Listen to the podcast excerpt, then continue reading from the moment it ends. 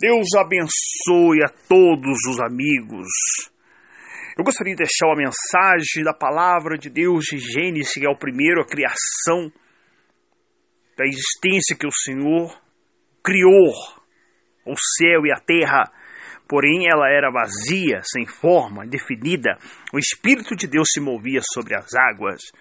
E disse Deus: haja luz. Houve luz. Depois disso, ficou satisfeito, separou a luz da escuridão. Deus chamou a luz, a luz do dia, a escuridão da noite.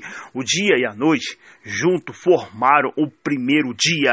Essa palavra aqui se refere no começo, você sabe que o livro de Gênesis é o começo da criação.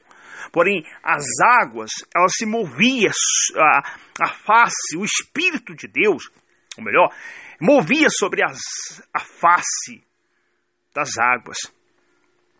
Então, o Senhor, por meio da tua palavra, daquilo que ele pronunciava, é, trouxe a existência daquilo que não existia. Então, na sua vida, com certeza, aquilo que não tem existido na sua vida, eu, eu declaro para você que começa a existir.